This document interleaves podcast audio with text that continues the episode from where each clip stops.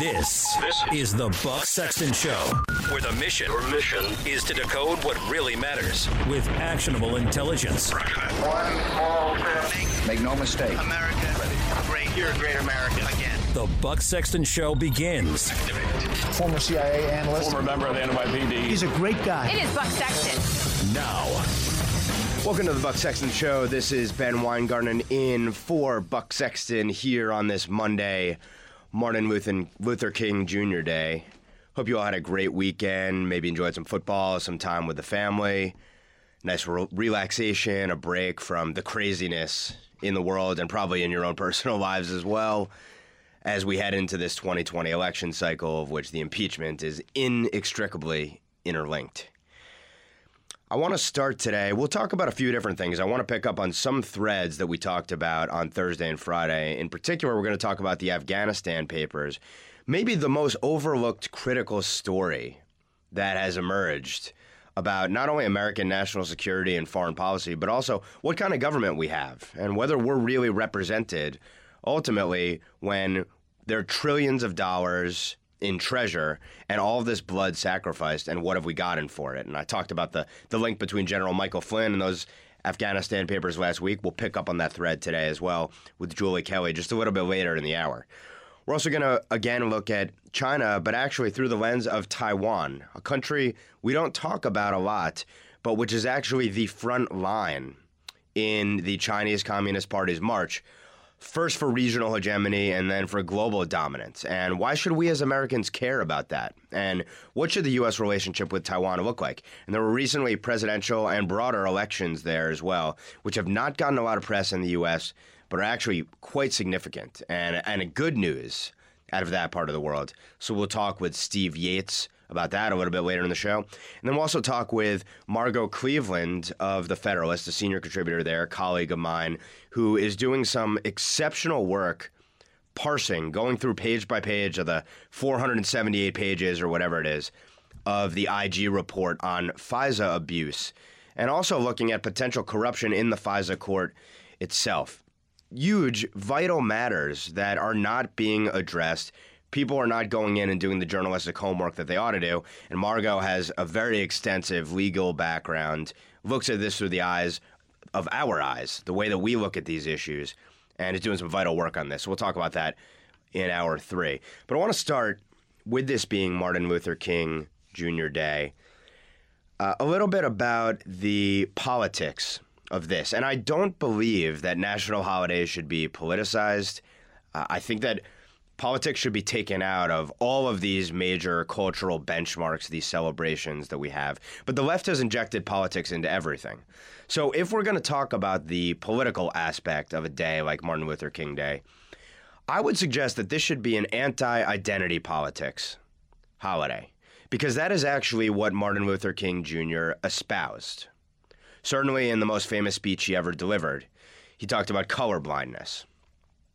Content of character mattering more than color of skin. Skin pigmentation that you and I have no control over that. What we do have control over is what we contribute to society, to our families, to our communities. What we bring to the table based upon our individual merit. And that truly is the basis by which we should be judged. Not things that are completely out of our control, arbitrary by nature.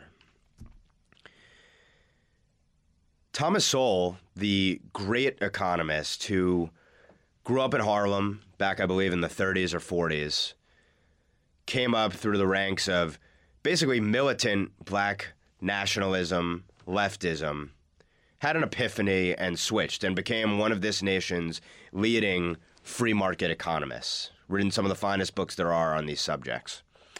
And he wrote something back in 2013 on the 50th anniversary of King's I Have a Dream speech that I think is worth reading at some length, because it puts in context how distorted Americans, particularly on the left, have gotten on issues of race, how far away they have traveled from Martin Luther King's ideal, where colorblindness used to be the highest ideal, the virtue that we sought, the principle that we sought. And now what is deemed most virtuous is the opposite. It is let's judge everything explicitly on the basis of what the race is of one person versus another person. That's really identity politics and multiculturalism. What, at the end of the day, is it really about? Yes, they've come up with this academic veneer to try to rationalize the views that have pervaded our law schools and all of our schools and now all of our cultural institutions since the civil rights era. It's actually about dividing us. It's about dividing us and then conquering us. Rubbing the wounds, old wounds, historical wounds, for political gain. Playing one group, and I hate the term group because we're individuals and we should be judged individually. Pitting groups against each other. And that is totally antithetical to what King argued in that speech. I want to read a little of what Sowell said back in 2013 because it's just as relevant today, and it's going to remain just as relevant until and unless we thwart the identity politics-obsessed, multiculturalist-focused march and get back to judging people by who they are, caring most about the smallest minority, the minority of one, the individual, under assault by this group ideology of identity politics, which of course is just a ruse, a guise, to cover their leftism. It's using the veneer of being virtuous because you're supporting the oppressed as a means of justifying tyrannical collectivism where the individual is destroyed, the smallest minority is destroyed. Here's a little of what Sowell wrote. Judging individuals by their individual character is at the opposite pole from judging how groups are statistically represented among employees, college students, or political figures. Yet many, if not most, of those who celebrate the I Have a Dream speech today promote the directly opposite approach of group preferences, especially those based on skin color. He goes on, what was historic about King's speech was not only what was said, but how powerfully its message resonated among Americans of that time across the spectrum of race, ideology, and politics. A higher percentage of Republicans than Democrats voted in Congress for both the Civil Rights Act of 1964 and the Voting Rights Act of 1965. To say that was a hopeful time would be an understatement. To say that many of those hopes have since been disappointed would also be an understatement. There's been much documented racial progress since 1963, but there's also been much retrogression, of which the disintegration of the black family has been central, especially among those at the bottom of the social pyramid. Many people, especially politicians and activists, want to take credit for the economic and other advancement of blacks, even though a larger proportion of blacks rose out of poverty in the 20 years before 1960 than the 20 years afterwards. And we should add to that these trends have only gotten worse, and that the Great Society itself, when measured in terms of the racial progress, has really been a flop. But no one wants to take responsibility for the policies and ideologies that led to the breakup of the black family, which had survived centuries of slavery and generations of discrimination. And we cannot downplay enough, by the way, the disintegration of the black family is a trend that has accelerated across Americans of all races. And the disintegration of family ultimately means the disintegration of communities, society, and a nation altogether, because absent that family structure, everything else collapses.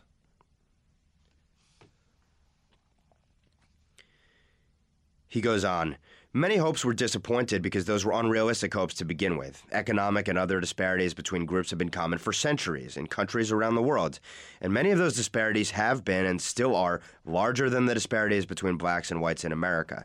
Even when those who lagged behind have advanced, they have not always caught up, even after centuries, because others were advancing at the same time.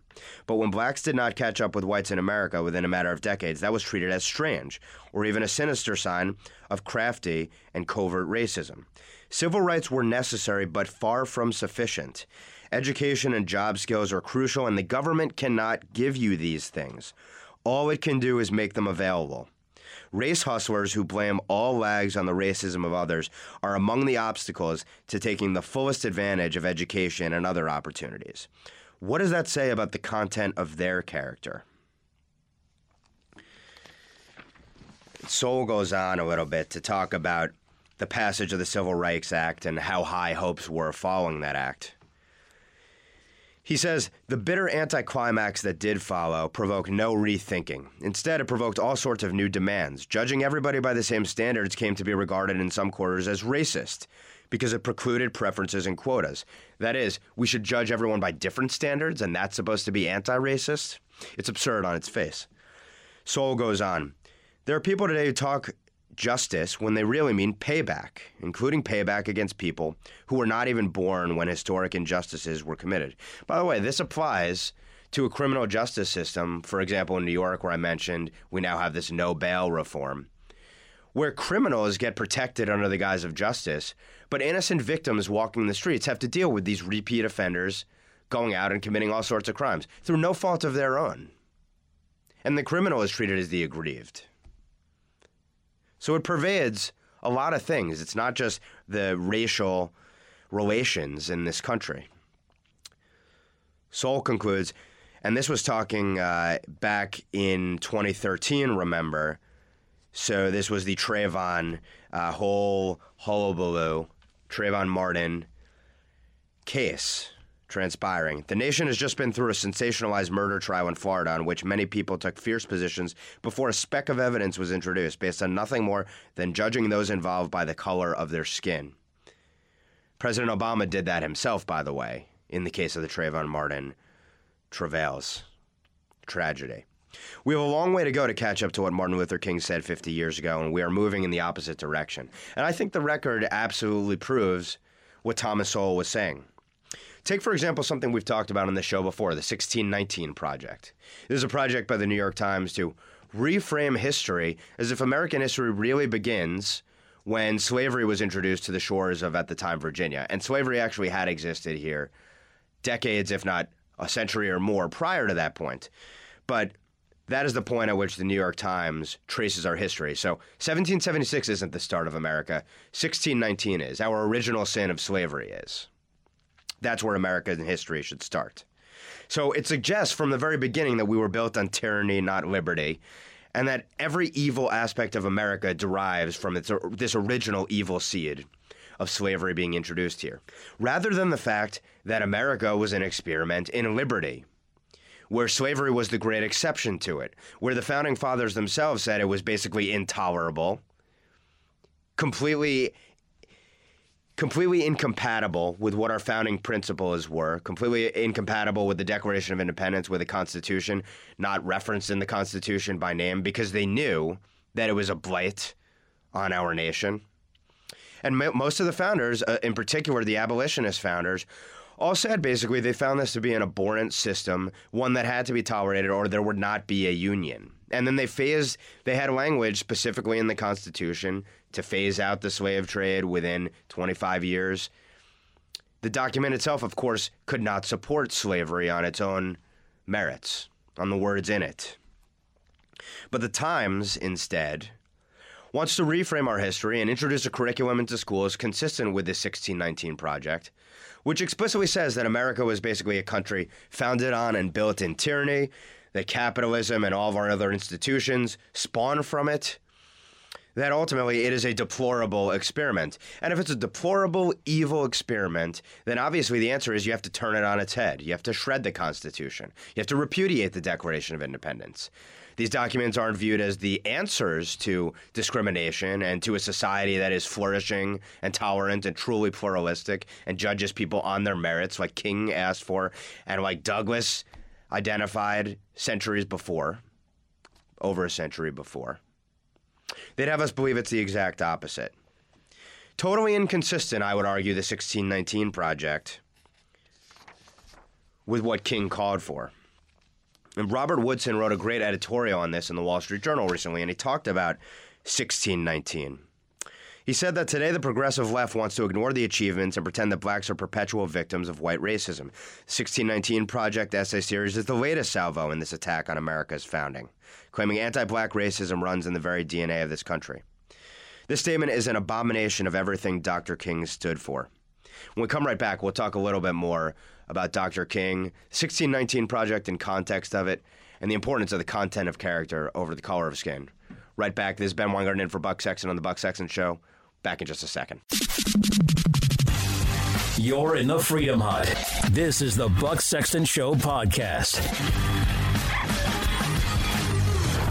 Welcome back to the Buck Sexton Show. This is Ben Weingarten in for Buck Sexton. We've been talking about the ideals and principles that Martin Luther King stood for, and the left standing in contradiction to those principles today, sadly. And I was talking about this Robert Woodson Wall Street Journal editorial, and he quotes from King and juxtaposes it with the 1619 Project. He says, in sharp contrast to the claims of 1619, which disparages the American Revolution and Declaration of Independence and insists America is hopelessly racist, King believed deeply in the need to remain true to the founder's vision, quoting him, the patriot dream that sees beyond the years. To him, that was the only avenue toward fulfilling America's promise. As he wrote in his 1963 letter from a Birmingham jail, one day the South will know that when these disinherited children of God sat down at lunch counters, they were in reality standing up for what was best in the American dream and for the most sacred values in our Judeo-Christian heritage, thereby bringing our nation back to those great wells of democracy which were dug deep by the Founding Fathers in their formulation of the Constitution and the Declaration of Independence. Okay, well, our leftists today who would claim to carry the banner of King say that the Constitution and the Declaration are inherently evil documents based upon the people that drafted them and what they derive from. Judeo-Christian heritage, they'd say that's code word for white nationalism and ethnocentric Europeanism and these other asinine concepts that they've come up with to try to create an academic veneer that legitimizes their just anti-Western ideology at its core. Our sacred American values and the American dream.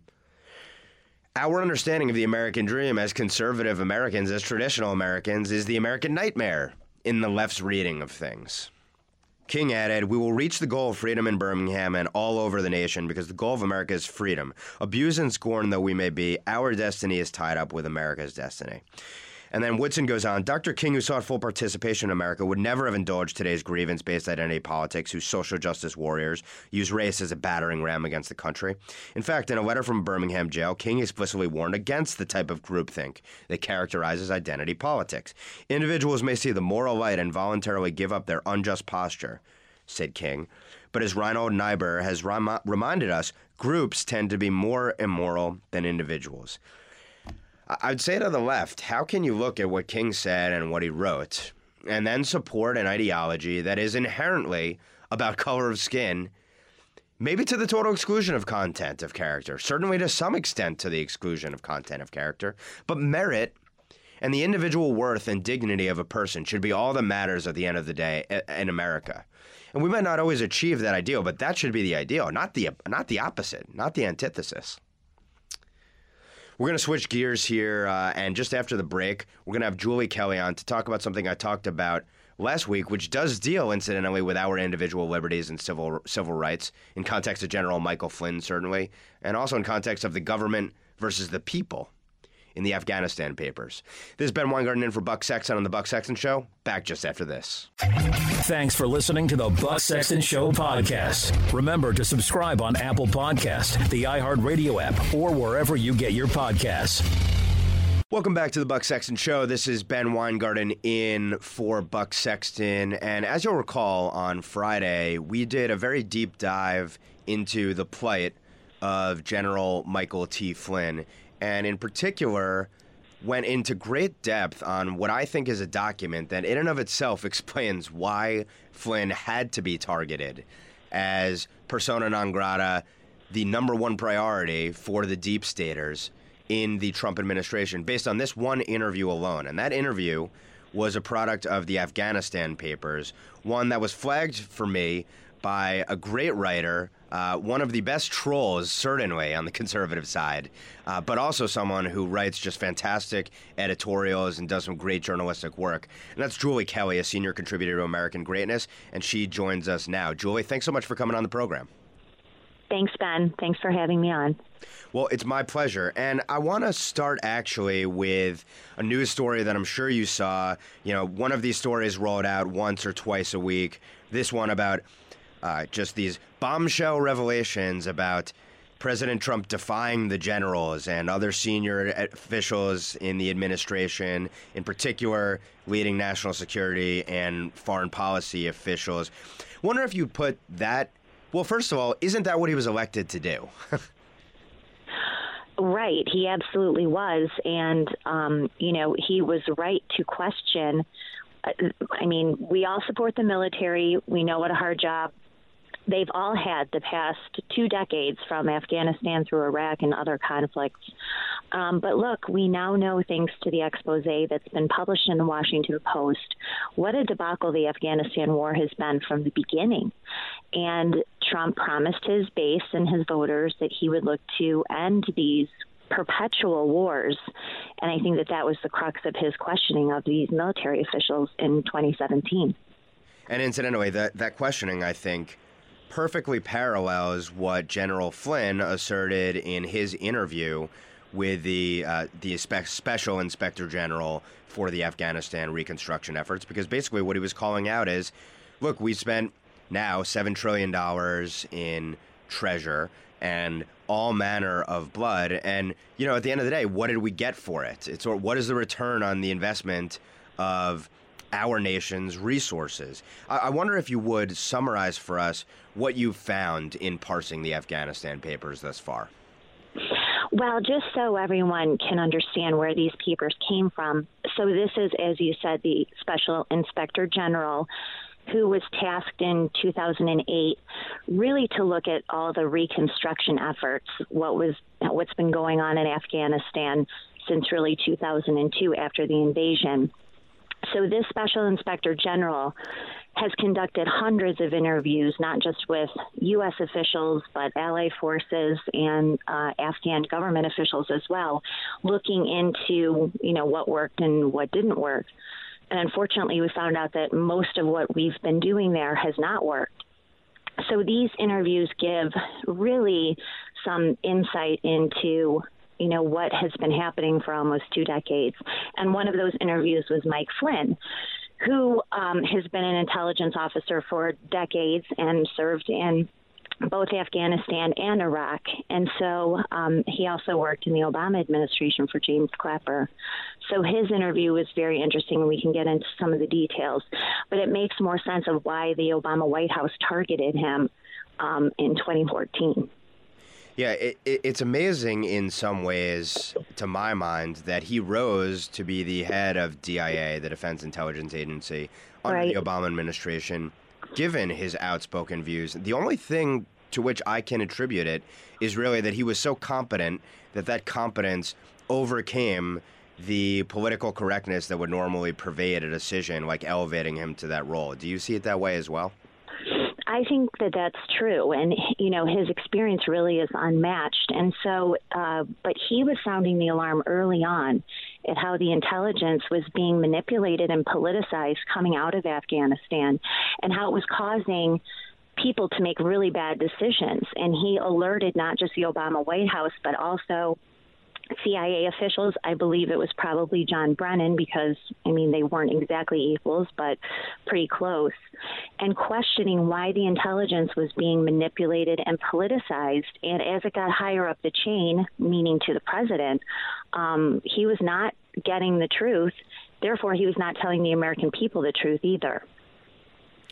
And thus far, in reviewing those Afghanistan papers, what's been the most remarkable thing that you've found? You know, Ben, I have to say, these are a lot of the same people, and I'm going to have a piece on this later in the week as well. These are the very same people who have been criticizing Donald Trump since he first announced he was running for president. And I hate to make everything about Trump, but he is such a good clarifying figure. Mm-hmm. So a lot of these same former diplomats and national security officials, State Department officials, who've been highly critical of Donald Trump and his kind of ad hoc approach to foreign policy and diplomacy, these are the same people who have been misleading us, who now admit they really didn't know what was happening in Afghanistan. They really didn't know how to fix the problems that they had helped perpetuate. And now we're still in this disastrous war. I mean, we had 2 U.S. soldiers killed earlier this month. We had 23 killed in the country last year. Not that anyone in Washington is paying attention. And so you really see this permanent ruling class in Washington at every level just really doesn't know what they're doing.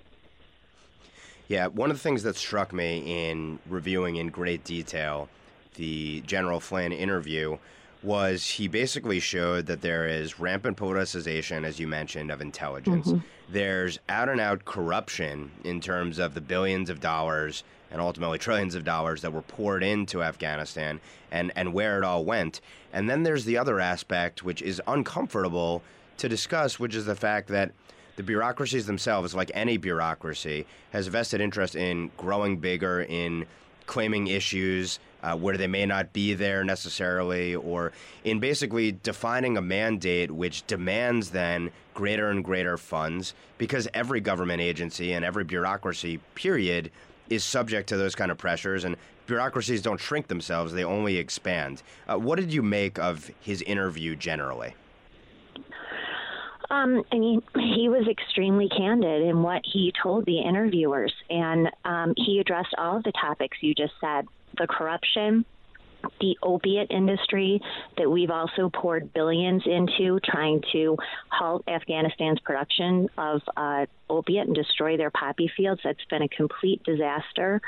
And so he really touched on the intelligence, the ongoing corruption, the failure to address all of the other rampant problems there, and the notion that he alerted top officials about this.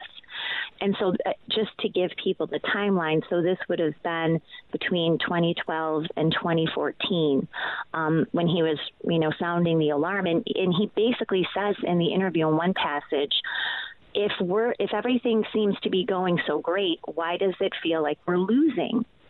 And he was not just telling, and he also was testifying, I couldn't get a copy of it, I believe it was behind closed doors, to the Homeland Security Committee in 2015 about this issue too.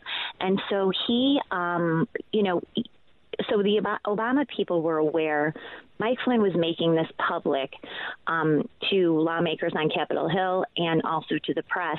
So they viewed him as a problem. And as I wrote in my first piece, he really was essentially a whistleblower.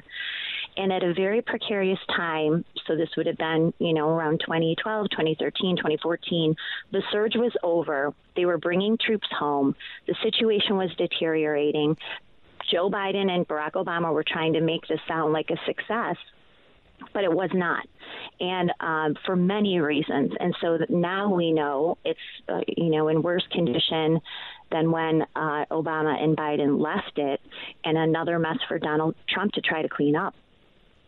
Yeah, it bears emphasizing the point that you made about General Flynn being a true whistleblower, and you wrote a column about this, which is what drew my attention to Flynn's interview. I wasn't even aware that it was in those archives in the first place.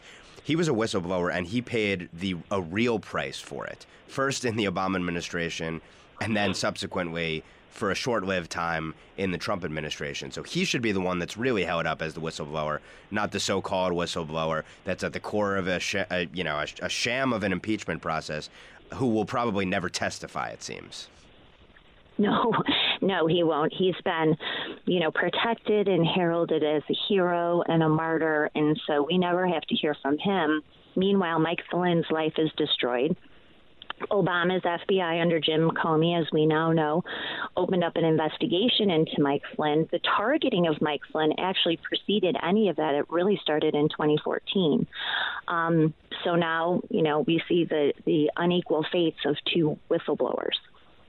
Why aren't the Afghanistan papers, in your view, given that it's living history, it remains relevant, and there has never been a lessons learned, it seems, either in the executive branch or the legislative branch on this issue, why aren't they getting more attention?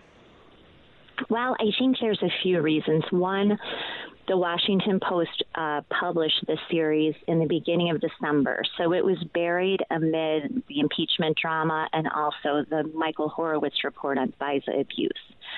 So I think that was part of it. And obviously, official Washington does not want to bring attention to the documents and interviews contained in that expose.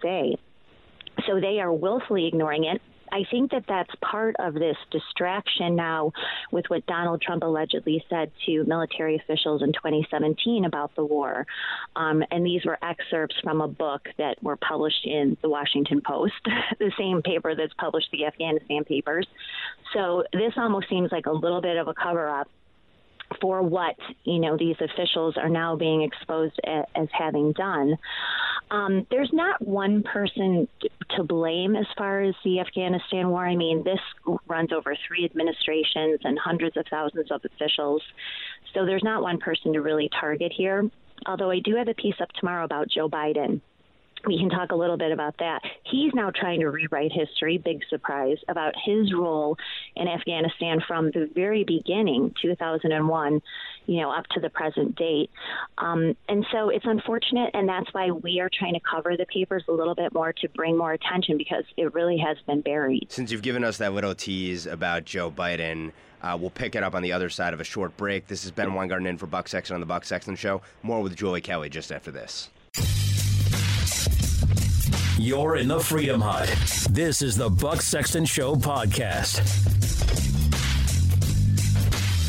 Welcome back to the Buck Sexton Show. This is Ben Weingarten in for Buck Sexton, and we've been talking with Julie Kelly, a senior contributor to American Greatness, about the Afghanistan papers. I think Julie just made an excellent point that bears repeating, which is that there is no one person to whom we should point a finger at with respect to the morass and, frankly, the failure called a success repeatedly for almost 2 decades of Afghanistan. The fact that it has transcended administrations, secretaries of defense, all manner of generals, folks at every level of government and in the military as well, and that we've ended up in this situation, I think, if anything, speaks to a much more pervasive problem. It would be even better. It would be a much better situation if you could actually point fingers and there would be lessons learned that only implicated a few people and we could make corrective action going forward. But the fact is that it transcends party, year, generation. That speaks to a serious failure that we have currently in our government and in our ability to execute wars to the extent we should be executing the wars that we're entering in the first place. But I want to bring back Julie specifically to talk about something that is coming in a forthcoming column, I believe, and that is how Joe Biden is implicated in all things Afghanistan. So, Julie, take it away. So, Ben, you'd be hard-pressed to find a politician in Washington who has his fingerprints more on the Afghanistan war than Joe Biden, right? So he has been a senator since the 1970s. He was chairman and then ranking member of the Foreign Relations Committee. He voted to approve the authorization for the war in 2001. In 2002, he helped co-author legislation that authorized this rebuilding effort that now has cost over $130 billion, more than the Marshall Plan, if you can believe it, in current dollars. And interestingly, in 2007, when he was running against Barack Obama, Joe Biden wanted a new surge of troops, a new influx of troops. He called it a surge into Afghanistan, redirecting troops from Iraq into Afghanistan. Now he's on the campaign trail claiming that he opposed the surge, which there's some details about that he's kind of right, but mostly wrong, because he did support a surge, just not to the degree that the generals wanted and that Obama eventually settled on. So, again, we're getting half-truths from Joe Biden, and I detail this in a column tomorrow. Half-truths from Joe Biden might qualify as successful, and when you consider his whole record and foreign policy and national security. I mean, I think it's almost safe to say that his only success when it comes with any implications for foreign policy is enriching his family members. Is that accurate? I think that that's probably true, and I think that that was his interest. And, it would be interesting for somebody to go back and detail how anyone profited off of his continued support of reconstruction efforts in Afghanistan, because he was an early champion of this. And so I'm sure there's some Biden family members who have profited off of that too. But look, now he's promising to end the war in Afghanistan. Think about this, Ben. If Joe Biden somehow miraculously takes the White House, when he is sworn in, if Donald Trump does not bring all of our troops home, if Joe Biden is sworn in, he will inherit a war that he helped start 2 decades ago, that he has perpetuated, that he has approved. His fingerprints are on every aspect of the Afghanistan war since the beginning. But now he's allowed to, of course, rewrite history and back away from his involvement And he shouldn't be, especially in light of these reports that we have. It would be great for someone to challenge Joe Biden on the Mike Flynn interview and what he knew about intelligence. I mean, he brags all the time how he is, Barack Obama's foreign policy whisperer. Well, what did he know? I'm sure that he would challenge the person asking that question to a push-up contest, and that would be the end of it. He'd say, hey, look, Jack, that's not true, Jack. Come on, man. Talk about the facts.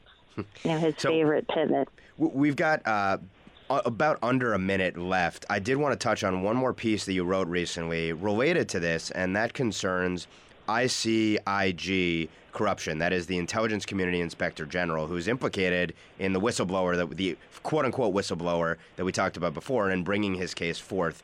Tell us a little about that. So here's the guy at the center. This is the one transcript that Adam Schiff won't release. And this is the transcript closed-door testimony of Michael Atkinson, who's the Intelligence Community Inspector General, who kind of helped launch this latest impeachment crusade. He handled the complaint, the whistleblower, I use scare quotes, whistleblower complaint. He told Congress that it was a matter of urgent concern, tried to go over his boss's head and bring attention to this.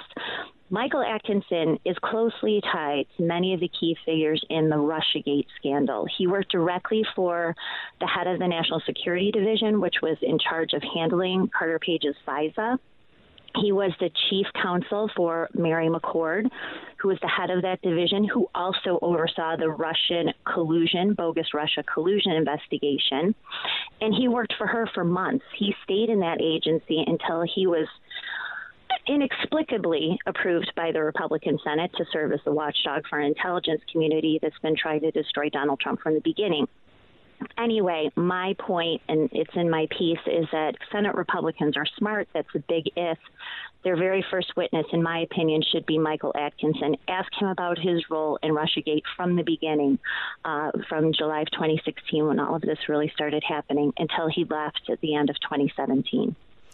Hear, hear. We're going to have to leave it right there, Julie. Thank you so much for coming on the program. This is Ben Weingarten in for Buck Sexton on The Buck Sexton Show. Back just after this. Thanks for listening to The Buck Sexton Show podcast. Remember to subscribe on Apple Podcasts, the iHeartRadio app, or wherever you get your podcasts. Welcome back to The Buck Sexton Show. This is Ben Weingarten in for Buck Sexton. And although I hate talking about this topic, impeachment, obviously, we're rolling right into it. This week is where it really takes off in the Senate, and there was some substantial developments over the weekend with the Democrats putting out a brief explaining, making their case for why Trump must be removed from office, even though they know they can't get the 2/3 in the Senate. It's pretty funny, actually, if you look at some of what they discuss in their brief. They tell other senators, follow the Constitution and rise above partisan differences. As you hear the case, President Trump abused the power of his office to solicit foreign interference in our elections for his own personal political gain, thereby jeopardizing our national security, the integrity of our elections, and our democracy, the impeachment manager said in a statement. So you want senators to rise above partisan differences and follow the Constitution, but you are putting forth an entirely partisan impeachment process where you had Democrats in the House either abstain or switch parties altogether. But you want senators to rise above. What does that mean? They want senators to turn their backs and stab their voters in the back, basically, is what they're asking for senators to do. Really, of course, this is just a charade to try to throw as many things against the wall as possible while taking those going against, for example, Joe Biden off the campaign trail in the Senate as a means of trying to inflict maximum political punishment rolling into the 2020 election. So then the White House put out a short, concise, I think pretty strong defense, and they say the articles of impeachment violate the Constitution. They are defective in their entirety. They're the product of invalid proceedings that flagrantly denied the president any due process rights. They rest on dangerous distortions of the Constitution that would do lasting damage to our structure of government. And then it goes on to say that in the first article, the House attempts to seize the president's power under Article 2 of the Constitution to determine foreign policy. This is the abuse of power, quote-unquote, article. In the second article, this is the obstruction of Congress. None of these are high crimes defined as high crimes and misdemeanors or any of the other actual crimes stated in the impeachment clause of the Constitution, of course. In the second article, the House attempts to control and penalize the assertion of the executive branch's constitutional privileges, while simultaneously seeking to destroy the framers' system of checks and balances.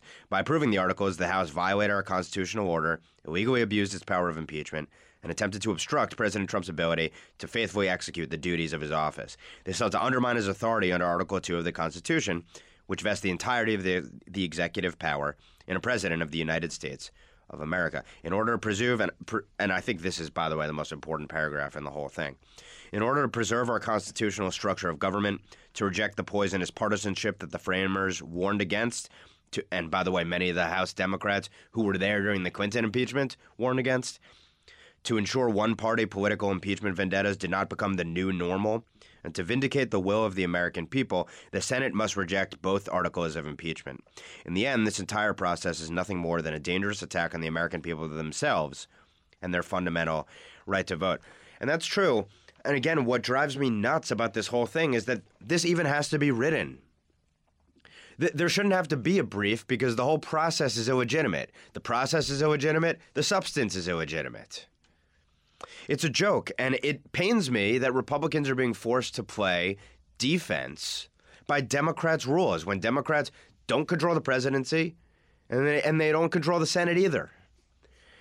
And that is why, as I said last week, it is so imperative that Mitch McConnell and the other Republicans step up and fight the Democrats just as hard as the Democrats are fighting them, whether they realize it's an attack on themselves or not. If for no other reason than protect the institutions. Whatever reason you have to find to muster the defense that the president deserves, the American people deserve, the Constitution deserves, against an anti-constitutional political adversary.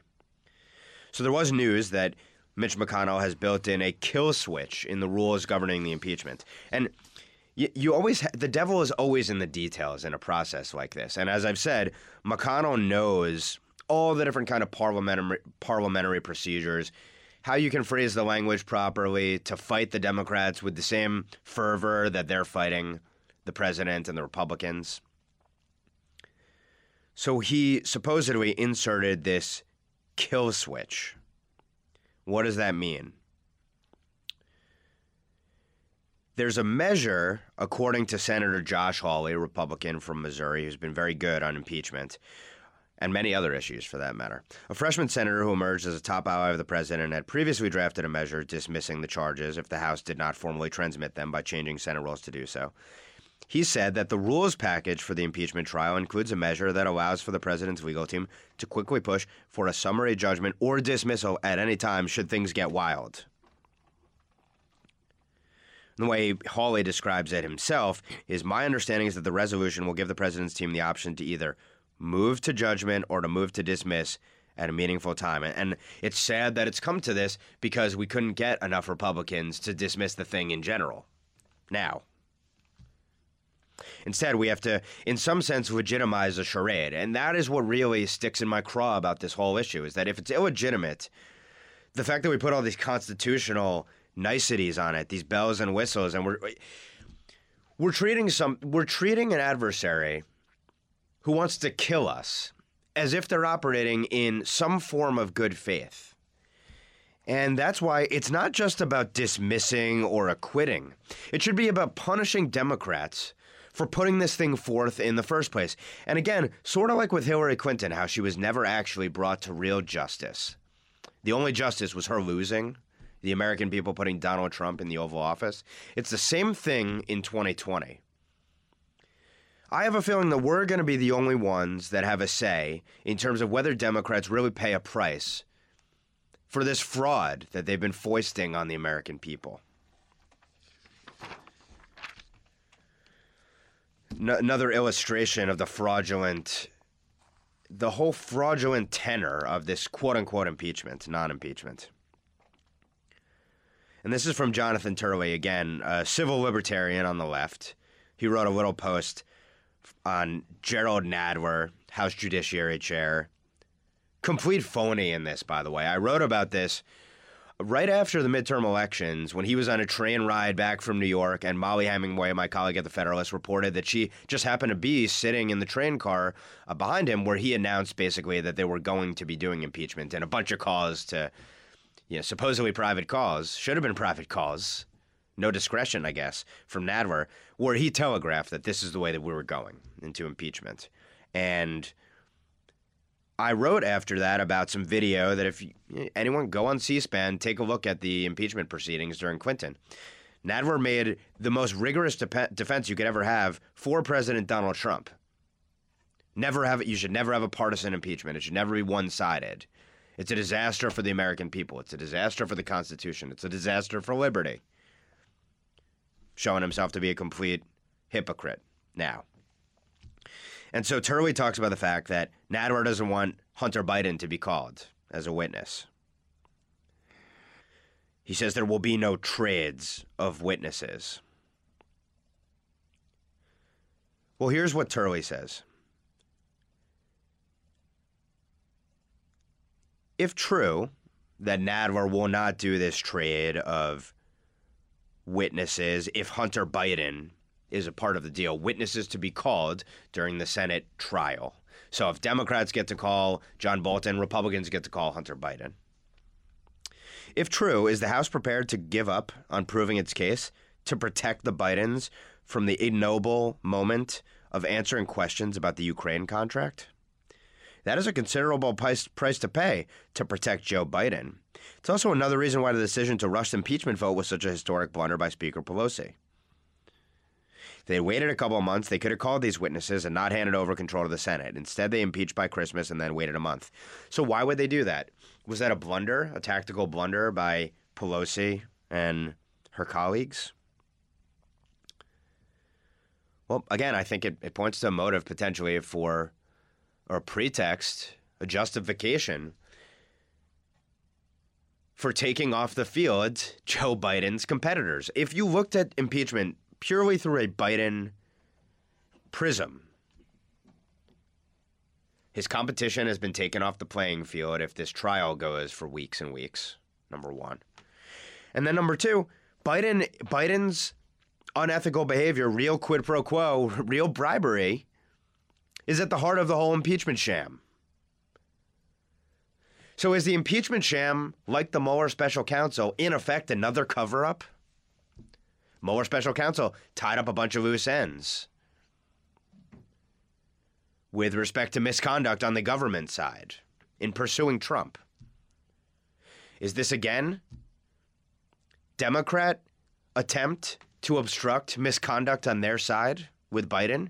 Because quid pro quo and bribery, which Democrats would no longer apply to President Trump because they know that it's not there and they know that it doesn't fit their impeachment article, is when they poll test, what are the words that work? Could it once again be that they engaged in the very behavior that they accused Trump and Republicans of? And could it be once again that they are trying to cover up that malfeasance by claiming malfeasance on the other side? I urge you to read, by the way, Peter Schweitzer's column on how 5 Biden family members have all profited handsomely during his time in office, sometimes directly and other times indirectly related to the positions, senior level positions that he's held for decades and decades. And then I'll leave it with this on the impeachment subject. Byron York also wrote a great column where he talks about two of the deceptions at the heart of the brief that the Democrats put forth, explaining why it is imperative that we must remove the president today, even though they have no case. And they say, for protecting the integrity of the current presidential race, since last time he got help from Russia, and he accepted it. Read York's column. I urge you to read it. He talks about these two deceptions, one of them being that Trump wanted Ukraine to investigate, quote-unquote, a debunked conspiracy theory that Russia did not interfere in the 2016 presidential election to aid President Trump, but instead that Ukraine interfered in that election to aid President Trump's opponent, Hillary Clinton. Okay, I would question that assertion. York concedes the fact that effectively Russia was solely trying to aid President Trump. I mean, it doesn't say solely in their quote, but trying to aid President Trump, when in reality, Russia was trying to sow discord. And if you look at it, they paid for ads for a bunch of candidates, not just President Trump, including Democrats. But we'll leave that aside for the sake of argument. There's never been an argument that Ukraine interfered to help Hillary Clinton and no Russia involvement. That's a flat-out lie. So that's York's first point, which is a very good point. And it's very clear that there's absolutely evidence out there of Ukrainian officials who did not want Trump to win and put out words, direct words to that effect, including, I believe, the New York Times reporting on this. Thrown under the rug now. Shoved under the rug. And then the other part is about asking Russia for help. When obviously, as you know, Trump welcomed Russian election interference was not what Trump did. He said release the emails. It was obviously in jest in a context of a much broader narrative. So what York argues that it's totally misleading to say that that was genuinely asking for Russian help and Russian interference in the election. As he writes, Trump did, in fact, welcome Russia-based leaks, but grossly out of context. The context is this. Trump welcomed Russia-based leaks about the Clinton campaign because the media were enthusiastically embracing and repeating Russian-based leaks about the Clinton campaign. Print, internet, TV, everyone was accepting, repeating, and amplifying the material released by WikiLeaks from the Russian hack of top Clinton campaign official John Podesta. And then he runs through a bunch of articles talking about this as well. It's just representative, the fact that these two assertions would be at the heart of the Democrats' brief.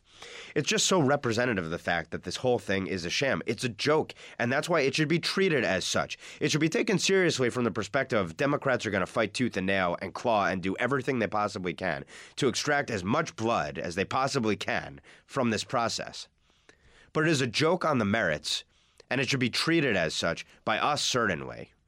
It's a serious attack on us, the Republican Party, the president, representative of the forgotten man in this country. But the way that it's being handled exposes the nature of our opponent, and they cannot be dealt with as if we're fighting on an even playing field here. For them, it's always the ends justify the means. We need to take that deathly seriously. This is Ben Weingarten in for Buck Sexton on The Buck Sexton Show. Back just after this. You're in the Freedom Hut. This is the Buck Sexton Show podcast. Welcome back to the Buck Sexton Show. This is Ben Weingarten in for Buck Sexton. I want to turn from domestic developments to international developments. And on this show, I like to talk about China as the main focus on the national security and foreign policy side because we should never lose track of it, number one. Number two, much of the main news stories that the mainstream media is going to focus on are only seen through the Trump-focused prism, number one. And number two, miss the context of just how substantial this reorientation in U.S. national security and foreign policy is towards viewing China as the number one international threat to our liberty. That is the essential story. It shouldn't be lost in the fog of a disinformation war that the left has created and propagated through their communications arm in the media. And in just a couple minutes, we're going to bring on someone who is, in my view, one of the best China experts and very focused on Taiwan in particular. But I do think, again, it pays to level set always with what is the nature of this regime? And last week I talked about some of the brutal human rights abuses, the tyrannical totalitarian nature of the Chinese Communist Party that controls every entity in China, and then seeks to control dissenters abroad and suppress them as well. There's an article, I urge you to read it in its entirety because it is chilling, and it should underscore just how serious this threat is, emerging and coming on fast. There's an article in The Diplomat titled, Exporting China's Social Credit System to Central Asia. And the subtitle, Is Beijing Building a Cross-Border Social Engineering System, One Software Solution at a Time? Now, you know, the social credit system is basically where China collects intelligence, monitors, tracks all of their citizens, and assigns them a score based upon, effectively, how closely do they adhere to the Chinese Communist Party line and the aims of the state? And if you don't, you pay all sorts of penalties, including not being able to take flights outside the country. It can impact your actual credit score, your ability to get a mortgage there. Every aspect of your life under a microscope of the Chinese Communist Party. So here are a couple of the anecdotes about that. By September 2018, 14.6 million untrustworthy Chinese nationals were banned from buying plane tickets. By December 2018, 3.5 million Chinese nationals have reversed their untrustworthy status through various forms of community service. So they came in line with the party.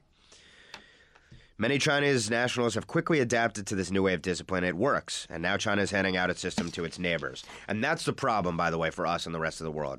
So this article goes into all these other countries that have been consulting with China, in its near and further abroad, about implementing this sort of system themselves to judge their own citizens. And who runs those systems, operates for them? Where's the software coming from and the hardware? Oh, it comes from China. Can you imagine what China can do with that information, that power, and that control? When they say you are the product, and China's offering this free in many instances, you really are the product here. Take a short break. This is Ben Weingarten in for Buck Sexton on The Buck Sexton Show. More on China just after this. Thanks for listening to the Buck Sexton Show podcast. Remember to subscribe on Apple Podcasts, the iHeartRadio app, or wherever you get your podcasts. Welcome back to the Buck Sexton Show. This is Ben Weingarten in for Buck Sexton. And before the break, I was talking a little bit about China's social credit system, one of the most Orwellian advents that we've seen in the 21st century, and their exporting of that system abroad. And it speaks to a more fundamental issue, which is that China does not, and the Chinese Communist Party itself, does not just desire to obviously dominate its own mainland, but it has expansionist, you could argue imperialist ambitions as well. And one of those imperialist ambitions concerns Taiwan. Here to join me to talk a little bit about recent developments in Taiwan and this theme that I just mentioned is former Deputy National Security Advisor to the Vice President, Dick Cheney, and CEO of consulting firm DC International Advisory. Steve, thanks so much for coming on the program. My pleasure. Happy to join. So, Steve, you were recently in Taiwan for their elections, which was resulted in, I believe, a resounding victory for the DPP, Democratic Progressive Party. First of all, why should Americans care about what just went down in Taiwan? Well, Americans should care because, first and foremost, this is the only democracy on the planet that the establishment, deep state folks in Washington, D.C. have convinced the U.S. government to help isolate and ignore. So we don't give them diplomatic relations. We've sent former secretaries of state when they were in office to negotiate with the likes of the Iranians. We've established diplomatic relations with Cuba, but somehow this self-governing, free and democratic island, we've been complicit in isolating. So first and foremost, I think as Americans, we should want to fix this mistake. But second, the Communist Party of China has taken on a very aggressive kind of all options on the table approach to influence operations. In other words, trying to shape politics and national security decision making in many parts around the world to their favor. It's their right to try, but we have been slow in the free world to wake up to this challenge. Taiwan is by far per capita the most attacked territory on the planet by the Communist Party of China in these ways. And so watching the democracy of Taiwan in action is a good lesson for us to basically be smarter about what we do here in the United States and how to bolster our allies to keep the pressure on the Chinese Communist Party in Asia so they can't play so much on our own turf.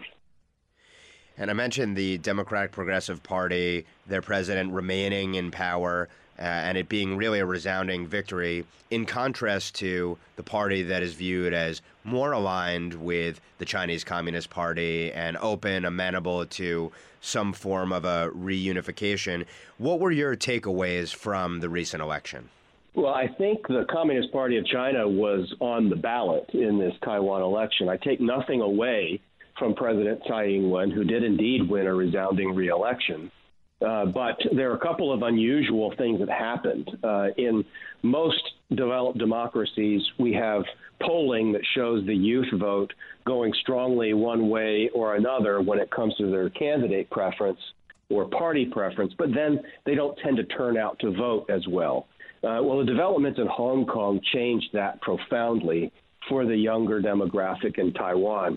They saw the youth of Hong Kong being willing to risk everything and, frankly, continue to get arrested to stand up for their fundamental rights against the Communist Party's encroachment. And the youth of Taiwan felt even more committed to turning out. There were a lot of people from Hong Kong that were in Taiwan for the election. It was really moving commentary to hear them tell Taiwan audiences about why they need to protect the democracy that they have. Don't let themselves become the next Hong Kong. So I think really Xi Jinping, the leader of the Communist Party of China, and the party itself were on the ballot and overwhelmingly lost in Taiwan, which represents the second popular massive rebuke of the Communist Party if you count the local elections in Hong Kong not that long ago. You mentioned real, genuine foreign interference in Taiwan's democratic election system and government. What are some of the lessons for Americans based upon Taiwan's experience dealing with, in effect, attacks, information warfare attacks at the very least, from the Chinese Communist Party there? Well, number one, we have to stop playing sort of junior high school games about the 2016 election and whatever was done by way of Facebook ads. What the Chinese Communist Party is doing is much larger in scale in terms of geographical reach, but also in terms of money and assets involved. And they don't limit their information operations or influence operations to just some online postings of fake news. They have ways of trying to put pressure on our academic institutions, putting pressure on our media organizations. And this is what you learn when you watch things in Taiwan up close and personal. They have learned that they have to track what they call red capital, money that comes from the mainland directly or indirectly to control or shape the information environment they operate in. And so they have the classical spy versus spy stuff where former military officers get induced to come to the mainland to sell out their country. We have to watch out for that. But they also have these modern techniques that are quite successful in some ways, where they throw money at universities, and the universities become less open to free speech and free thought, and they basically conform to what their donors do. And it's one thing if those donors are from free market and free world. It's another thing if they're basically taking their marching orders from the Communist Party of China. And that's happened in American universities, but the Taiwanese have a more educated and engaged population now taking it seriously, and we can learn from what they're doing to resist.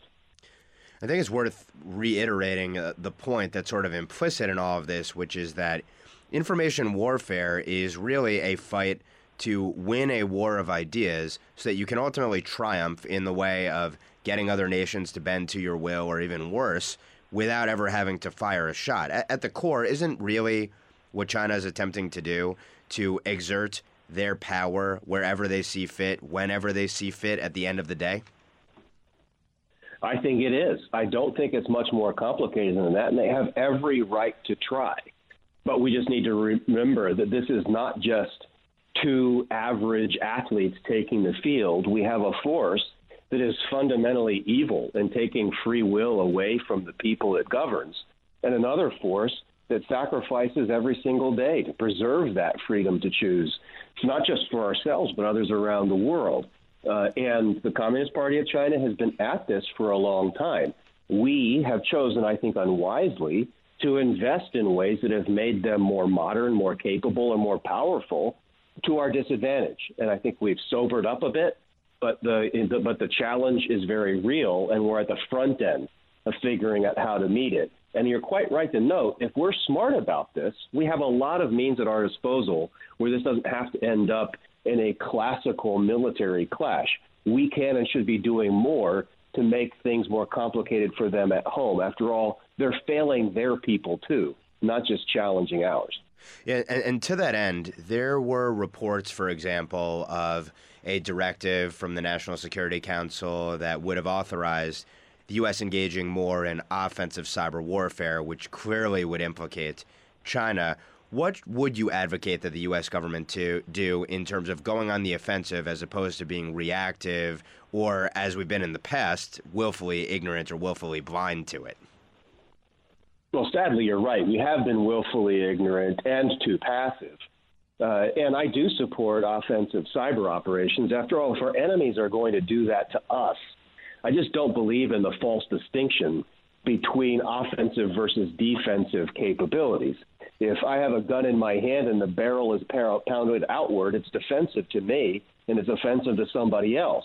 And it's nearly no different with a lot of the tools that are in the cyber world. But fundamentally, what we're talking about is trying to break down the Great Firewall of China that is keeping people in and under control, and basically turn some of these tools that were meant to promote freedom and empowerment and prosperity into really meeting those ends. In other words, within China, the internet and social media have really been used to create an Orwellian surveillance and control state. But we have been complicit in being passive about pushing information, choices, and the truth into China so that the leaders would have to be accountable to that truth. We're very behind on that. On the other hand, we've allowed our freedom in some ways to be our vulnerability. We want people to like us. We want them to have a taste of what we have. We think it will influence them. And that works some of the time. It just doesn't work as well when you have a determined, basically ideologically committed enemy that's operating against you. One of the things is just to level set a bit on Taiwan specifically that our listeners may not be aware of is that China basically undertook a campaign to put other nations to a test. You're either with us or you're with Taiwan. And most people sided with the People's Republic of China, so-called, not Taiwan. And thus, Taiwan sort of is in diplomatic limbo in some ways in terms of not being recognized by many nations, at least on an official basis, including being in a sort of fluid position with respect to the U.S. How much of a propaganda coup would it be against the Chinese Communist Party if nations started to recognize Taiwan? One domino fell and then several fell. Well, it would be a diplomatic coup of sorts, but I'm afraid it really would just be a reclamation of common sense and truth. And so, I mean, it's not something that you would do out of any sense of malice towards China. It's something we should do out of self-respect and sort of looking at this island nation of Taiwan as never having been under the sovereign control of the People's Republic of China. The Communist Party of China declared revolution on the Chinese people back in the 1940s. They did, in fact, win that civil war and took control of the mainland. They never took control of Taiwan. And I think it's been weak minds and appeasement mindset that has granted them the latitude to control our language and our thought for the better part of the last 50 years in trying to say there is one China in the world and that Taiwan is a part of it. When all you have to do is look at a map and you'll see that the island is significantly offshore. And if you just read a little bit of history, you'll realize the Communist Party has never controlled it. If they want to unify with Taiwan, it's their business. But we should be there to help insist that it be peaceful and with the consent of the Taiwan people. I don't think that they'll win that consent, but really that is where we need to be. And I think the U.S. government under the Trump administration has made a significant shift in the right direction, at least initially, in pressuring Taiwan's remaining allies to stay firm and not get bought off by Chinese inducements. But we would do right by ourselves, not just as a favor to Taiwan, to say we're going to increase levels of diplomatic recognition for Taiwan. And it's really only after the United States leads the way that others will have the courage and common sense to do so as well. I think it would be an investment in ultimately peace and prosperity, and put the pressure on the mainland to improve itself if it really wants the acceptance of the Taiwan people and us.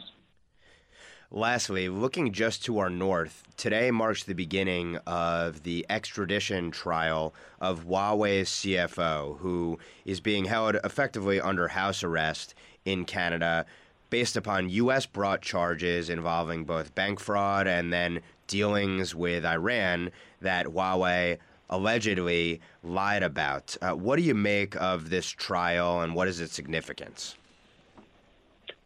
Well, there are a couple of things that play in it. Number one, we have the relatives of high-ranking communist leaders that get posh, exceedingly well-paid jobs to go around the world pretending as if they're not a front for the Communist Party of China and their commercial enterprises. That's an important wake-up call for people to look at. But second, this company, Huawei, was actively engaged in avoiding sanctions against Iran.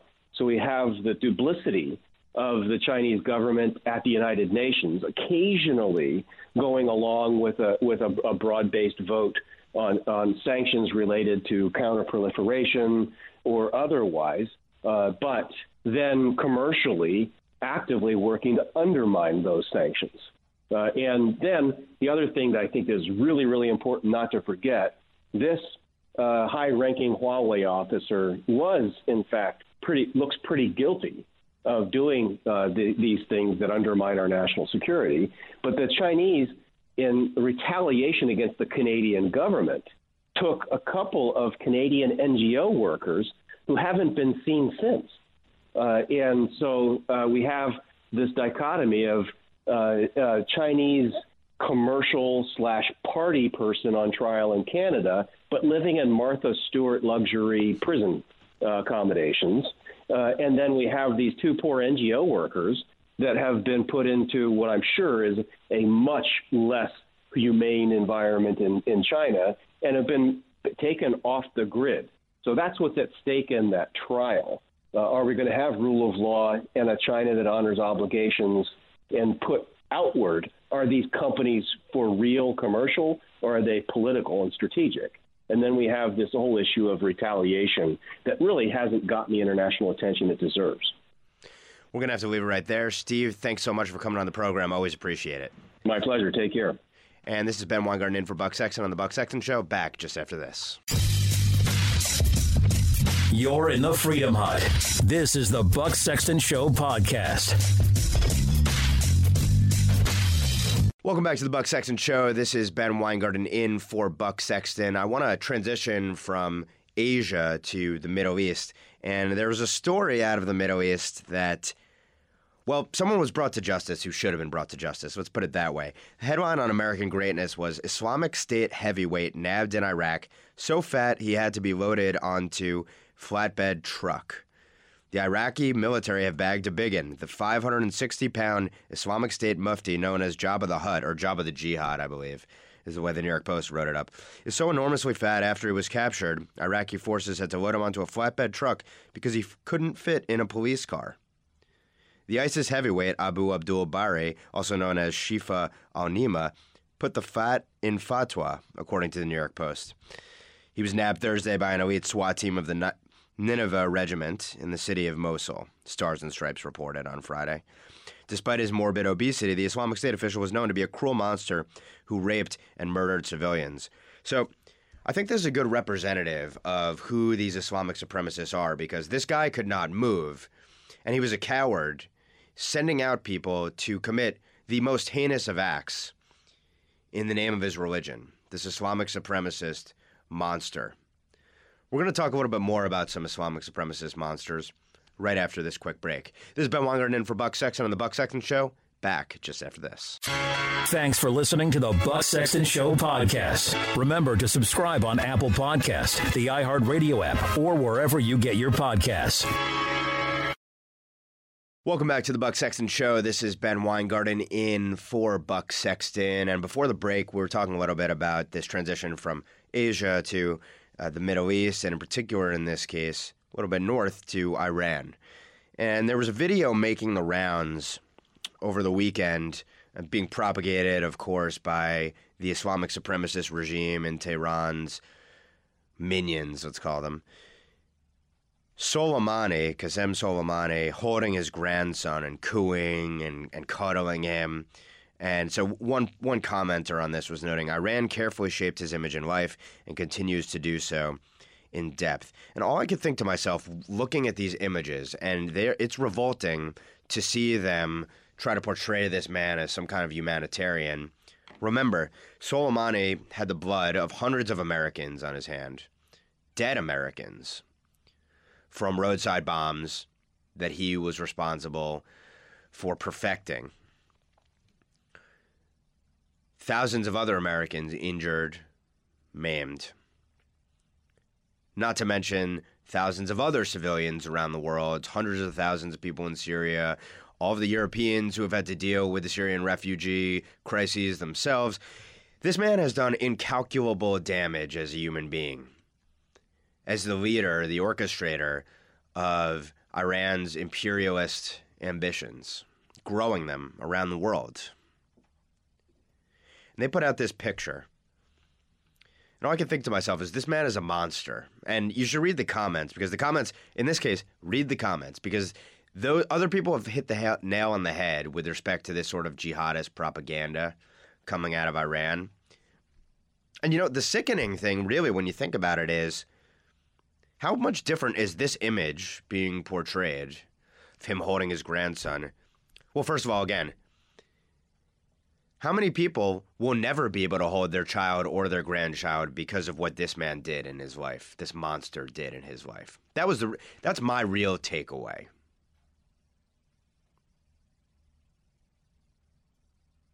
This man has destroyed an incalculable number of families and nations, for that matter. But also, this is sort of the way that our media portrayed him as well. Yeah, not an austere religious scholar per se, but whatever's analogous to that when it comes to being the architect, the mastermind of Iran's imperialist global ambitions, exporting its Islamist revolution around the world. There was other news out of Iran as well, though, that was overshadowed by some of these other headlines, but is hugely significant. So here's a headline from the Daily Mail. Exclusive secret document that proves Iran was building a nuclear weapon as far back as 2002, even while they claimed the technology was only for peaceful purposes. Document was seized as part of a raid by Israeli intelligence agents on a compound in Tehran in 2018. From an Iranian official, this document requesting the parameters of a warhead fitted on a missile, in November 2002, and scribbled in the top left corner is a note from its nuclear chief, who signs off on the plans, and this document is apparently the centerpiece of an as-yet unreleased report highlighting Iran's clandestine nuclear activities.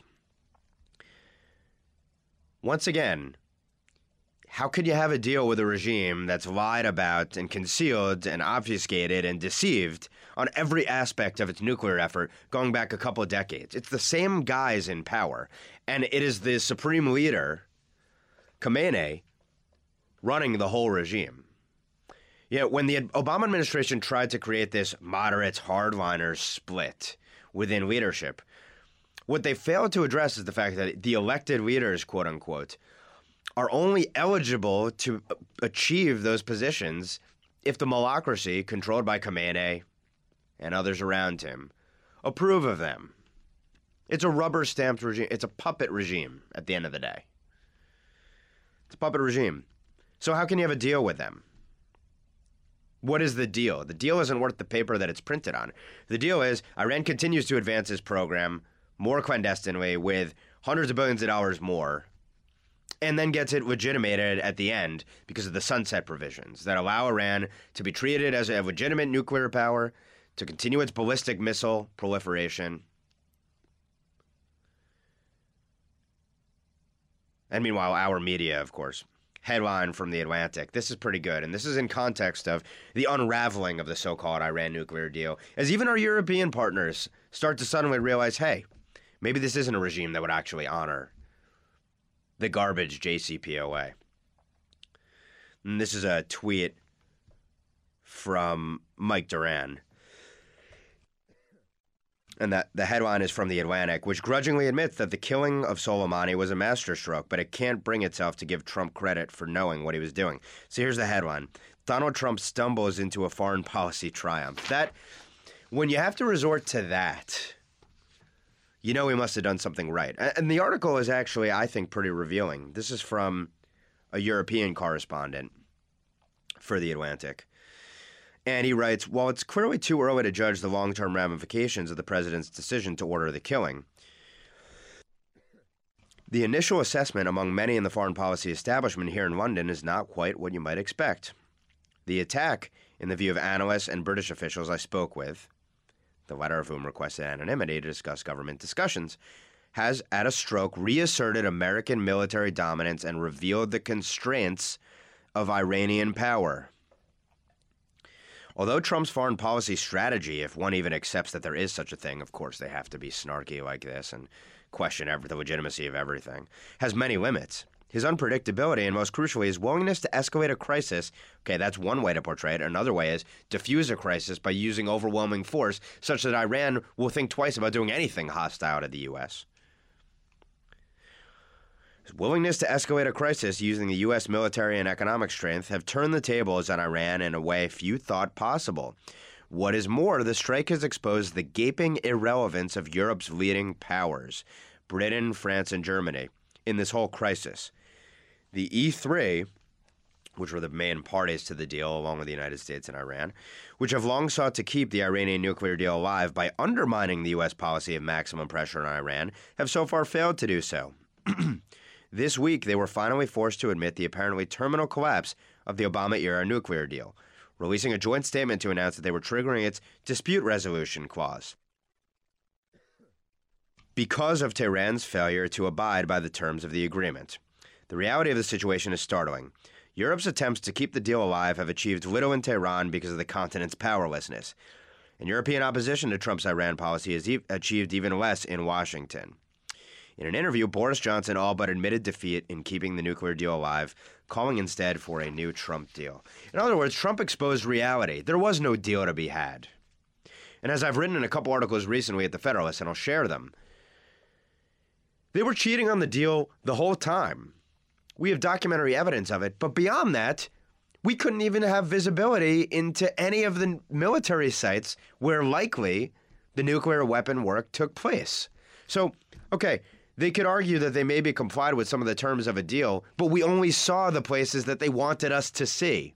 Iran wouldn't let internationally recognized inspectors certified under the deal to verify and do actual checks at the sites where their malign activities actually likely take place. So my friend Omri Sarin, who's the National Security Advisor for Senator Ted Cruz, and must read on all things Iran, tweets out, "News out of Iran, the regime is threatening to decrease cooperation on nuclear issues if the Europeans pressure them over their," checks notes, confirms, "Yep, if the Europeans pressure them over their lack of cooperation on nuclear issues." And that was in response to an article, "Iran may review cooperation with IAEA," that's the inspector body, "if EU pressure mounts." So they didn't abide by the deal, they wouldn't let us check if they were abiding by the deal, and now, if we pressure them over lack of cooperation, they might really get angry.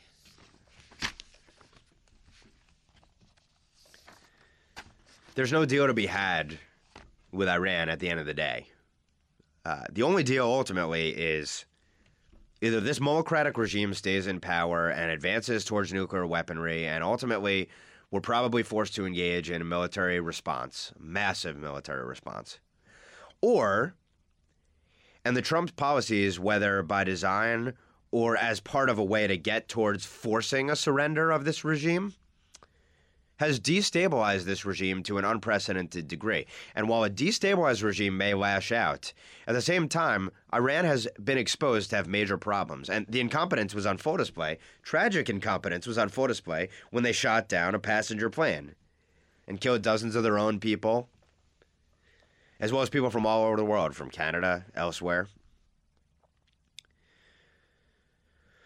It's a big deal that even for the European countries, Iran has breached too many of the steps in the deal, too many of the constraints, the strictures in the deal at this point, that even they can't stand by idly anymore. And by the way, this dispute resolution mechanism that was discussed in that Atlantic article I mentioned, ultimately it could get towards the UN reimposing sanctions on Iran, crippling sanctions, which in a country that is already, they lost Soleimani, they're overstretched abroad, dealing with protesters in all of the different countries that they count as their proxies. Chaos in Iraq, streets of Lebanon, on their own streets, having to resort to murdering, persecuting thousands of their own people right now. Their coffers going dry, shut out of the international oil markets, main source of revenue. They could be on the ropes. And it's worth pointing out one more thing while we're sticking on the Iran topic. This was a good piece, a good reminder. Urge you to check out this article on Powerline, "Bernie's History with Iran." like I said, the left historically, in our last episode, always stands with these horrible totalitarian regimes. This is in the Daily Beast. On April 1, 1979, this is Powerline quoting that article. April 1, 1979, the Theocratic Islamic Republic of Iran was proclaimed. Ayatollah Ruhollah Khomeini, who had returned to Iran from exile to assume command of the revolt, became supreme leader in December of that year. His rise was accelerated by the seizure on November 4 of 52 American diplomats and citizens of other countries at the U.S. Embassy in Tehran. Then we have the hostage crisis. Virtually all Americans, Democrats, Republicans, and Independents united in support of the hostages and the international call for their freedom. One prominent political figure on the 2020 stage, then almost completely unknown, stood apart by joining a Marxist-Leninist party that not only pledged support for the Iranian theocracy, but also justified the hostage-taking by insisting the hostages were all likely CIA agents. Who was that person? It was Bernie Sanders. Bernie Sanders, member of a Trotskyite party, stood with the Iranian malacracy. By the way, he's not alone in that romance of those sort of regimes. None other than Elizabeth Warren, and this was revealed previously, but brought up again recently in an article at Front Page, called on the Obama administration to clear Ethel Rosenberg's record. Who is Ethel Rosenberg? Well, you'll recall she was tried for treason, essential in helping the Soviet Union develop nuclear capabilities. The atom bomb, rather. As the article states, she could be the next commander-in-chief. Called on the Obama administration to formally exonerate Soviet atomic spy Ethel Rosenberg. Sent a letter dated January 10, 2017 on behalf of one of her sons, constituent, request that you provide a thorough review of their request that you issue a proclamation exonerating his mother, Ethel Rosenberg, executed by the U.S. for conspiracy to commit espionage in 1953, effectively a treasonous act. She wasn't alone, by the way, in the Democratic Party. But that goes to show you the nature of who we're dealing with on the other side right now. Once again, this is Ben Weingarten in for Buck Sexton on The Buck Sexton Show. Back just after this. You're in the Freedom Hut. This is The Buck Sexton Show podcast. Welcome back to the Buck Sexton Show. This is Ben Weingarten in for Buck Sexton. And let's transition. We just talked about a little bit the Middle East, Iran's malevolence, the left's embrace of that those totalitarian regimes, be it Iran or elsewhere around the globe. And there's another similarity in terms of their ideology. And I'll get there by way first of talking about the fact that this week, President Trump is scheduled to be at Davos. What is the main topic at Davos this year? Naturally, climate change. The head of the World Economic Forum, its founder, Klaus Schwab, said, "We do not want to reach the tipping point of irreversibility on climate change. We do not want the next generations to inherit a world which becomes ever more hostile and ever less habitable. Just think of the wildfires in Australia," and we'll get to that in a second. An annual risk survey published by his organization put climate and other environmental threats ahead of risks posed by geopolitical tensions and cyber attacks. It's the first time the survey found the top 5 long-term risks were all environmental. Talk about groupthink. From extreme weather events to businesses and governments failing to mitigate and adapt to climate change. Part of this is sustainability, the theme at this year's Davos meeting. To grapple with global warming becoming worse because of growing divisions among nations and businesses on how to tackle it. The meetings, which will see over 50 heads of state and government, including German Chancellor Angela Merkel and Italian Prime Minister Giuseppe Conte, descend on the Alpine Resort, seeking to give concrete meaning to stakeholder capitalism, a concept that businesses should serve the interests of all society rather than simply their shareholders. Remember, I talked about woke crony capitalism last week when it came to BlackRock. That's the agenda on the table for all of the leaders, the business heads, the politicians around the world meeting at Davos. And I cannot wait for Trump to smash them into smithereens during this meeting over this. 53 heads of state at Davos, 1,700 business leaders, including CEOs from 8 of the 10 most valuable companies in the world. 88% of the cars used by the World Economic Forum are electric or hybrid. Climate is the excuse for the totalitarian anti-capitalist system, that they're all like-minded. All the globalist leaders there are like-minded on this. Why do they care about the environmental stuff? Because it means power and control. It's a way to use science to justify control over your life. And they will profit, of course, from it because they're the ones in charge of all of these green initiatives, invested in the green companies. It's a wealth redistribution scheme to them. In the process, it impoverishes all of us. So I was happy to see on this topic that Bernie Sanders and, as well, AOC, Alexandria Ocasio-Cortez, came out and panned the USMCA that the Trump administration just was able to push through in the Senate. Here's Bernie. Not a single damn mention of climate change in his tweets. Seems like a happy guy. And Sanders suggested on the campaign trail that fossil fuel executives are probably criminally liable for climate change. And he's expressed interest in potentially prosecuting them. That's totalitarianism. That's if you have wrong think, you should be shut up, stifled.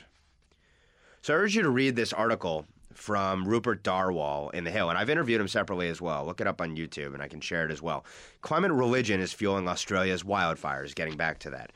And what he shows is that the wildfires in Australia that have been hugely destructive to their environment are largely the consequence of environmentalist policies. It's not because of climate change, quote unquote. It's because they haven't been able to control the brush that has led to these massive wildfires. They're not allowing people to burn the brush, which would prevent them there from being these massive conflagrations. So environmentalism has real consequences. It is irrational, is what Darwall argues in this article. It is a religion, but it's a religion that the true believers truly believe in science is infallible and that the science is settled on this issue, which is not. But it's also a religion that totalitarians use for control over all of us. This is Ben Weingarten for Buck Sexton on The Buck Sexton Show. Back just after this. Thanks for listening to The Buck Sexton Show podcast. Remember to subscribe on Apple Podcasts, the iHeartRadio app, or wherever you get your podcasts. Welcome back to The Buck Sexton Show. This is Ben Weingarten in for Buck Sexton. And we were just talking about totalitarianism of one kind, which is the use of infallible science in furtherance of an anti-capitalist agenda that ultimately is about power and control over you and for the people lording those policies over us and imposing them upon us to our great detriment, impoverishing us while they benefit. We'll shift to a different kind of creeping sort of totalitarianism, which is an assault on our individual civil liberties under the guise of national security while the bad guys actually get off scot-free and there's no justice.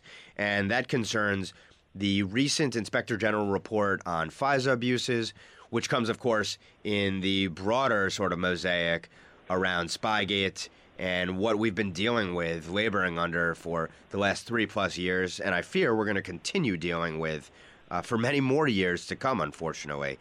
So we're going to talk with senior contributor to The Federalist, a colleague of mine, Margot Cleveland, who spent nearly 25 years as a permanent law clerk for a federal appellate judge on the Seventh Circuit Court of Appeals, and is a former full-time faculty member and current adjunct instructor for the College of Business at the University of Notre Dame.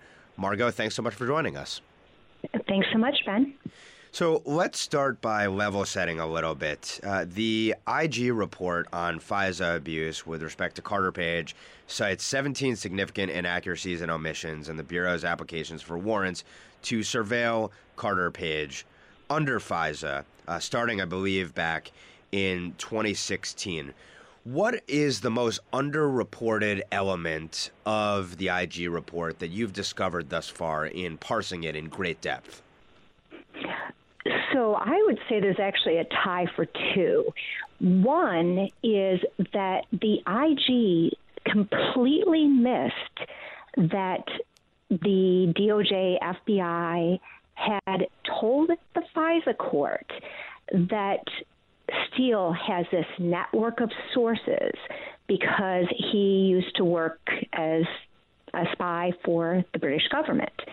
And the reason that is such a huge revelation is the FISA court didn't really do much here. They did pretty much a rubber stamp, except for on the first go-around. And on the first go-around, they present a copy to get some feedback. So they presented what they call a read copy to a liaison at the court. The read copy gives them a chance to go through and see if there are any issues. And one of the issues that was raised was, how does your source, Christopher Steele, have this network of sources that he was able to get this information from? And the response that was given is, because he used to work, and it's redacted, but everyone knows what it is. He used to work for MI6. And the liaison, the lawyer working for the FISA court, told the government to change and put that detail in there.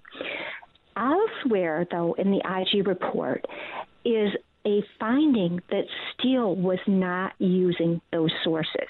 None of the sources that he used for his dossier had the connection of being from his former work with the UK British intelligence.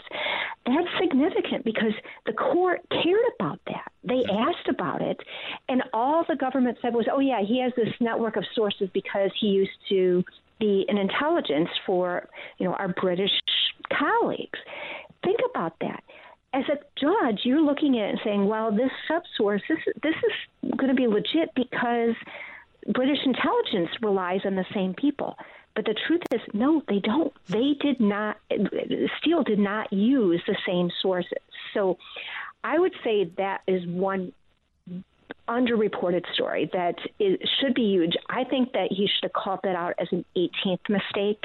I think that was significant, and maybe even more so than other ones, because the FISA court specifically asked for it.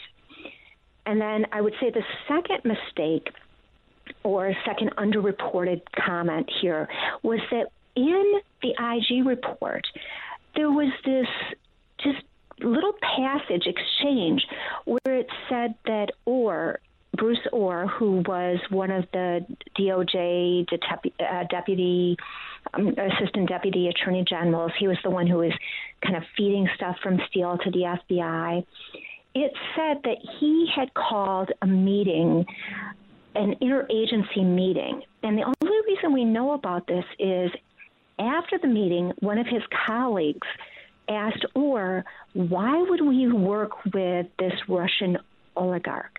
And it was Olga, and I'm not even sure how to pronounce his name. Deripaska. Yes, thank you.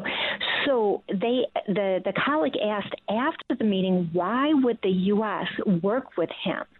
And Orr said that the reason why was because there was corruption in the Trump campaign. The question was all the way to the president, and he said yes. So there's a couple of things here that no one's really picked up on, was he Orr called this interagency meeting. So who was at this meeting? What other agencies were involved? And it seems to tie back to Orr's official role, which was in charge of this interagency group. But Orr said, oh, I didn't talk to my bosses about Christopher Steele because it had nothing to do with my real job. So that's one component of it. But two, it looks like Orr was trying to push cutting a deal with the oligarch in order to get Trump, because he told his colleague that afterwards. The other part of it is the timing of this. This came after Orr had met with a couple, I think there were three other folks that were looking at the charges against Paul Manafort. And it had nothing to do with them, yet they were trying to figure out how to get this pushed. And Andrew Wiseman was one of the individuals. And one of the things that the IG report said is they were trying to come up with strategies of how to move that case along. So one of the questions I have was this reach out to these other agencies part of this strategy? So I have two separate pieces over at the Federalist. They're a couple, maybe a week or so old. There's been so much on the IG report that has gone unreported, but those two really should be blockbusters, and people should be focusing on this. And I hope that Barr and Durham are, because those are huge missing components to it. How culpable is the FISA court itself? And I think you have identified them as being culpable in some of the abuses with respect to the case of Carter Page, which, of course, then invites the question of how many other cases has the FISA court effectively botched or not held to the proper standard that such important cases should be held to. How culpable is the court, and what would be the proper way for their culpability to be remedied or for there to be justice for the FISA court, individuals, personnel involved with this themselves? Right. So on the latter point is judges make mistakes.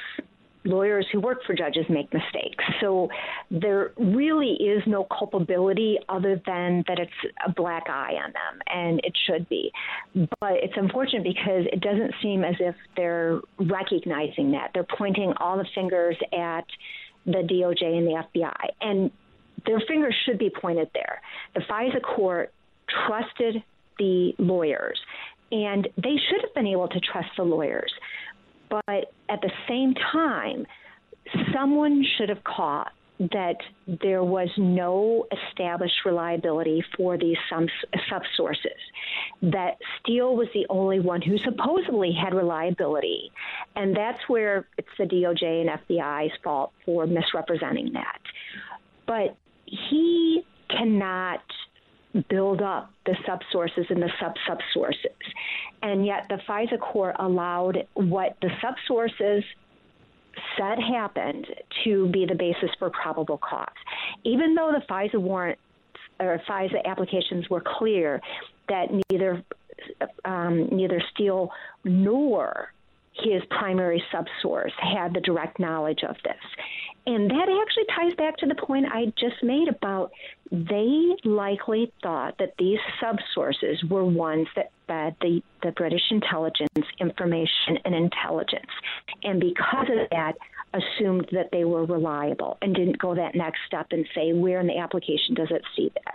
So there is culpability. I don't think it's nearly as great as the DOJ's and the FBI's because they made so many mistakes, but they should learn from this and hopefully look at things more closely. The other part of it that I found in reading the IG report and some of the kind of the text messages that were going back and forth between the parties is it looks like it was a little bit too cozy. They were concerned about how one of the individuals involved in the process would kind of lead the talk to the liaison. So apparently someone from the group that handles the FISA applications talks with the liaison, and they were concerned.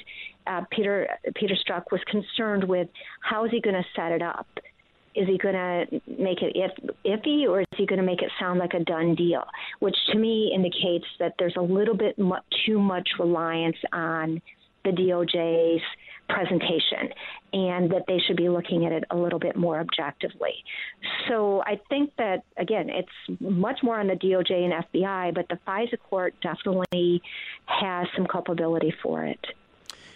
Looking at the remedies that the FBI proposed when the FISC pointed the finger, as you said, back at them and said, what will you do, basically, to ensure that the court isn't misled again in the future? My read of it as a layman, and your eyes can easily glaze over looking at the sort of language that's used to explain what the FBI is going to do down the road to reform themselves, is that they were basically toothless reforms. Is that a fair assessment? You know, Ben, I'll have to be frank. I have not looked at what they suggested doing. I'm still so buried in what they did in the past. And I also kind of look at it as you're always going to say the nice stuff. It's when the rubber meets the road that I really am going to care about it. And I think that there's the more significant change would be that the FISA court requires that you have an amicus, someone who is arguing on behalf of the person who's going to be tapped. So I really have no idea if it's going to be toothless or not.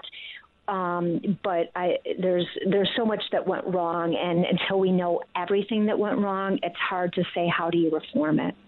One more point that I think is worth making is that before this FISA abuse report came out, there was another IG report that didn't get nearly as much focus by the media, which was on confidential human sources, i.e. informants, i.e. spies.